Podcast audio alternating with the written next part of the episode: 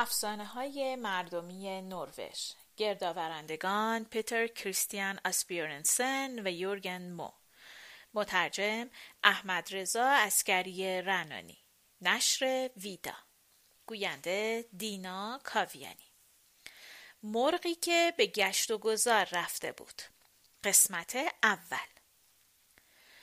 روزی بود و روزگاری بود. یه پیرزن توهی دستی بود که توی گوشه دور افتاده تو دامنه یه تپه بیرون از یه دهکده با سه تا دختر خودش زندگی می‌کرد. این زن از مال دنیا فقط یه دونه مرغ داشت. اون این مرغ و مثل چشاش دوست داشت و مرغم هر روز برای پیرزن تخم میذاشت. پیرزن از سپیده صبح تا آخر شب از مرغ مواظبت می‌کرد. اما از اونجایی که در همیشه روی یک پاشنه نمیچرخه و کار دنیا تغییر می‌کنه یه روزم مرغ گم شد. پیرزن دوروور خونه خودش رو خوب گشت و مرغ و صدا کرد. اما اثری از مرغ نبود که نبود. آخر سر پیرزن به دختر بزرگتر خودش گفت مادر جون برو بیرون تلاش کن مرغمونو پیدا کنی. حتی اگه مجبور شدی از تپه هم بالا برو. دختر بزرگم به حرف مادرش گوش کرد و رفت دنبال مرغ بگرده. این ورو گشت اون ورو گشت مرغ و صدا کرد. اما هیچ اثری از مرغ نبود که نبود. همون جوری که داشت دنبال مرغ میگشت یه دفعه یک صدایی از دیواره سنگی تپه به گوشش رسید. صدا می‌گفت مرغ به گشت و گذار بر دامنه تپه رفته است. مرغ به گشت و گذار بر دامنه تپه رفته است. دختر دنبال صدا رو گرفت تا ببینه صدا از کجا میاد. ولی پای دیوار سنگی تپه پاش لغزید و افتاد پایین وسط یک تالاری که سقف گنبدی داشت.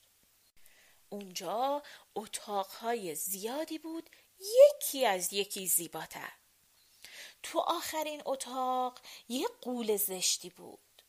قول اومد جلو و گفت می‌خوای همسر من بشی؟ دختر گفت نه. بعدم گفت که می‌خواد برگرده روی زمین و دنبال مرغش بگرده. قول از شنیدن جواب دختر اونقدر عصبانی شد که با یک حرکت سر دختر رو کند و بعدم اونو پرت کرد تو زیر زمین. پیرزن چند روزی چشم به راه دخترش نشست. اما دید نه از دختر خبری شده نه از مرغ. برای همین به دختر وسطیش گفت که بره دنبال خواهرش بگرده. گفت هر وقت خواهرتو پیدا کردی دوتایی با هم برین دنبال مرغه بگردین. دختر وسطی هم به مادرش گفت چشم و از خونه بیرون اومد و دنبال خواهرش و مرغه گشت.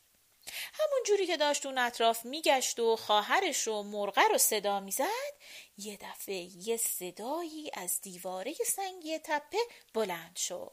صدا می‌گفت مرغ به گشت و گذار بر دامنه تپه رفته است. مرغ به گشت و گذار بر دامنه تپه رفته است. دختر تعجب کرد. رفت دنبال صدا ببینه صدا از کجا میاد. اما همون اتفاقی که برای خواهرش افتاد برای این دخترم افتاد. دختر از اون بالا سقوط کرد پایین و از بالای گنبد افتاد توی یه دونه تالار. دختر مثل خواهرش دید که اینجا پر از اتاقه. یکی از یکی قشنگتر. دختر وسطی هم شروع کرد تو اتاقا گشتن و آخر سر به اتاق قول رسید. قول از اون پرسید که می‌خوای همسر من بشی؟ دختر معلوم بود که نمی‌خواد زن همچین قولی بشه. گفت نه. می‌خوام برگردم اون بالا روی زمین و دنبال مرغم و خواهرم بگردم. قول خشمگین شد. دختر رو گرفت و سرش رو کند و اونو انداخت تو زیر زمین. پیرزن تو کلبه نشسته بود. دوباره چند روزی گذشت و دید نه از دخترش خبری نشد. برای همین به دختر کوچیکش گفت که باید بری خواهرات رو پیدا کنی. برای من سختتر از گم شدن مرغ گم شدن خواهراته. برو اونا رو پیدا کن و بیا. وقتی که هر ستایتون برگشتین خونه با هم میگردیم مرغ رو پیدا می‌کنیم. به این ترتیب دختر کوچیکتر رفت دنبال خواهراش. به هر گوشه کناری سر زد و خواهراش و مرغ و صدا کرد. ولی نه خبری از خواهرا شد نه از مرغ. دختر همون جوری که میگشت رفت و رفت و به تپه سنگی رسید. اونجا یه صدایی شنید. صدا می‌گفت مرغ به گشت و گذار بر دامنه تپه رفته است. مرغ به گشت و گذار بر دامنه تپه رفته است. دختر تعجب کرد. اونم مثل دوتا خواهر دیگهش رفت ببینه که صدا از کجا میاد. اونم از بین اون دریچه‌ای که رو گنبد بود افتاد پایین وسط تالار. اونجا هم مثل دفعه قبل پر از اتاقای تو در تو بود. دختر با اینکه خیلی ترسیده بود ولی با صبر و حوصله یکی یکی اتاقا رو تماشا کرد. دختر که داشت اون اطراف گشت می‌زد چشمش به یه دونه در افتاد. در رو بلند کرد دید بله در زیر زمینه و اون پایینم دو سه تا بدن آدم افتاده. نگاه کرد دید بله اینا بدن خواهراشه آروم در زیر زمین و سر جاش گذاشت. همون موقع سر و کله قول پیدا شد. قول پرسید می‌خوای زن من بشی؟ دختر که فهمیده بود چه بلایی سر خواهراش اومده جواب داد بله با کمال میل کی از شما بهتر؟ همون وقت که قول این حرف رو شنید یک لباس با شکوه و زیبا برای دختر فراهم کرد که هیچکس حتی نمی‌تونه تصورش رو بکنه. قول اونقدر خوشحال بود که دختر قرار زنش بشه که هر چی دختر می‌خواست براش آماده می‌کرد. مدتی از ازدواج دختر و قول گذشت.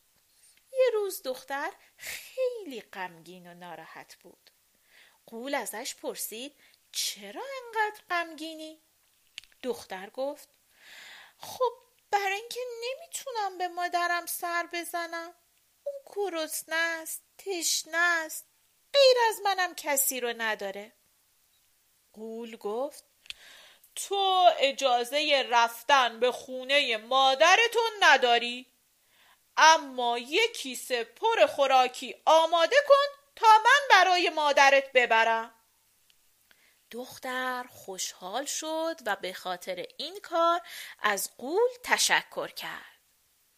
وقتی که داشت کیسه رو پر می کرد مقدار زیادی طلا و نقره هم ته کیسه گذاشت و روی اونو با خوراکی پوشوند. به قول گفت که کیسه آماده است. اما اون نباید به هیچ وجه تو کیسه رو نگاه کنه. قولم قول داد که این کار رو نکنه. قول راف داد. دختر از سوراخ کوچیکی که تو دریچه زیر زمین بود قول رو میپایید. قول چند قدمی که از اونجا دور شد با خودش گفت این کیسه خیلی سنگینه باید ببینم توش چیه. اما وقتی که خواست گره کیسه رو باز کنه دختر با صدای بلندی گفت من هنوز تو را می‌بینم. من هنوز تو را می‌بینم. قول گفت عجب چشمای تیزی داره. و دیگه جرأت نکرد در کیسه رو باز کنه. وقتی که قول به کلبه پیرزن رسید کیسه غذا رو انداخت توی کلبه و گفت اینم غذایی که دخترت برات فرستاده. دیگم دنبال دخترت نگرد.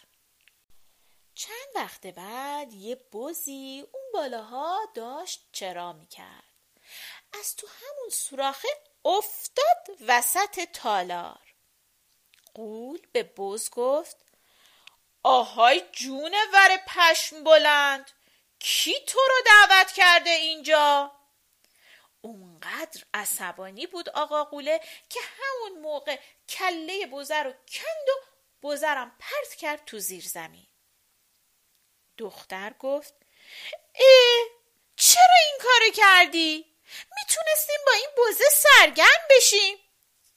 قول گفت لازم نیست انقدر اخم و تخم کنی. من می‌تونم هر وقت که دلم بخواد اینو زنده کنم. بعدم سر بز و ورداشت و چسبون به تنش و از یه مشکی که روی دیوار بود یه مرهمی ورداشت و مالی دور سر بز و همونجا بز زنده شد.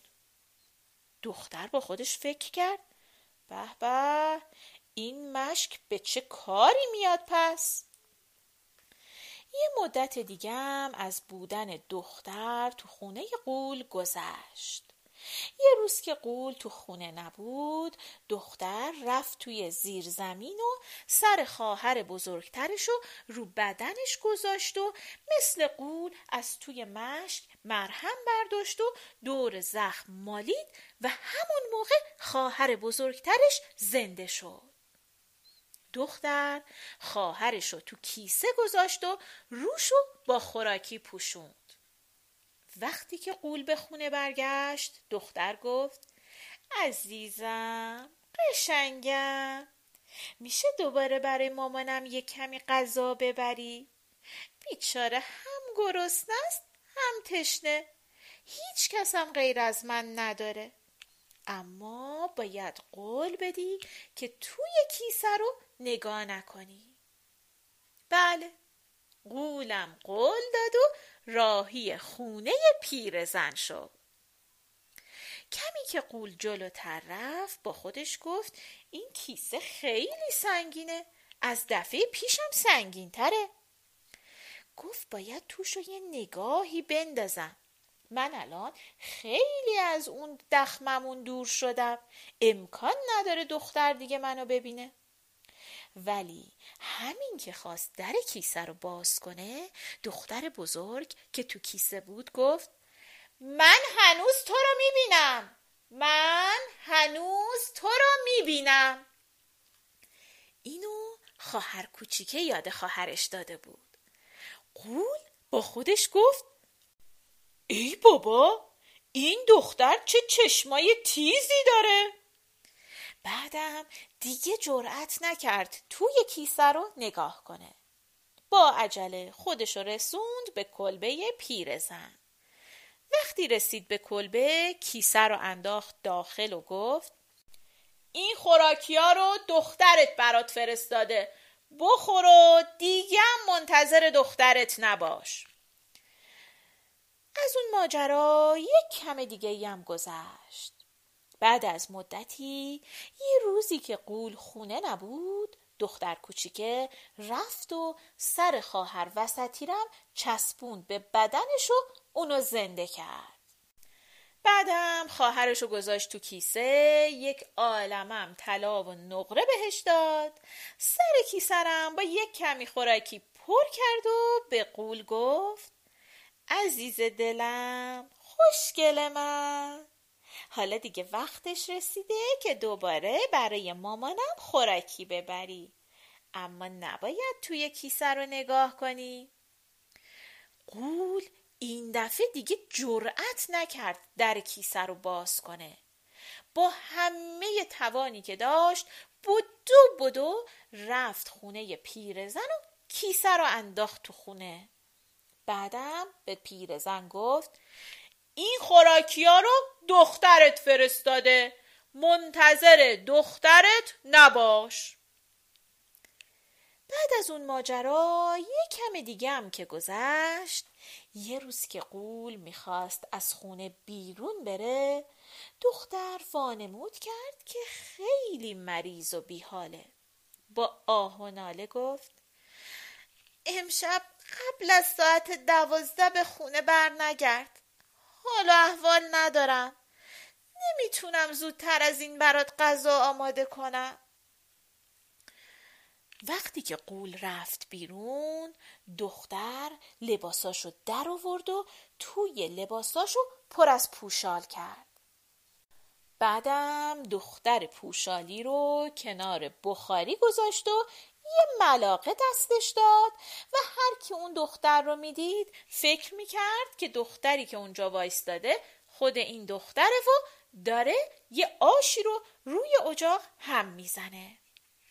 بعدم از همون راهی که بلد بود با عجله بلند شد و خودش رسوند خونه مادرش.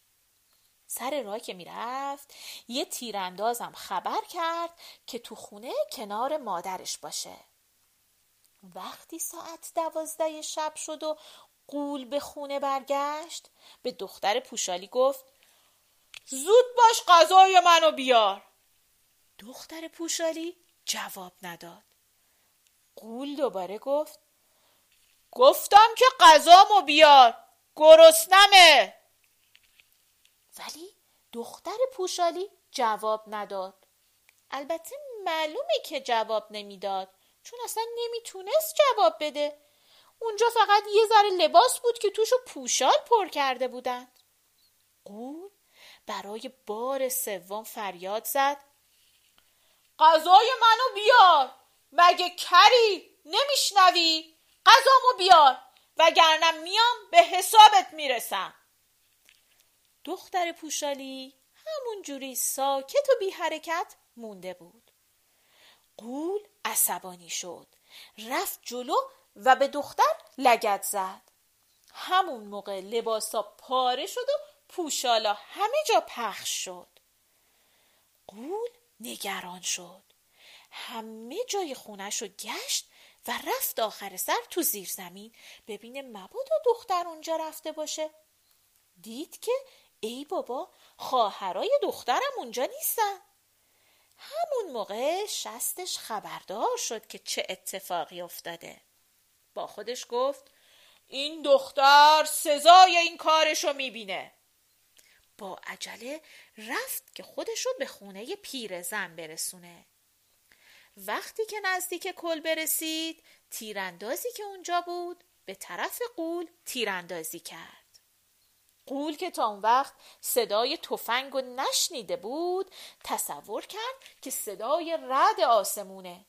ترسید و جرأت نکرد طرف کلبه پیرزن بره و با شتاب و عجله از اونجا فرار کرد. رفت و رفت و رفت به همون زیرزمین خودش رسید. ولی وقتی رسید دم دریچه دیگه صبح شده بود. اولین اشعه خورشید که به قول خورد قول ترکید. هنوز که هنوزه اون زیرزمین پر از طلا و نقره است. فقط یه مشکلی هست. هیچ کس نمی‌دونه اون دریچه که راه به زیر زمین داره کجاست.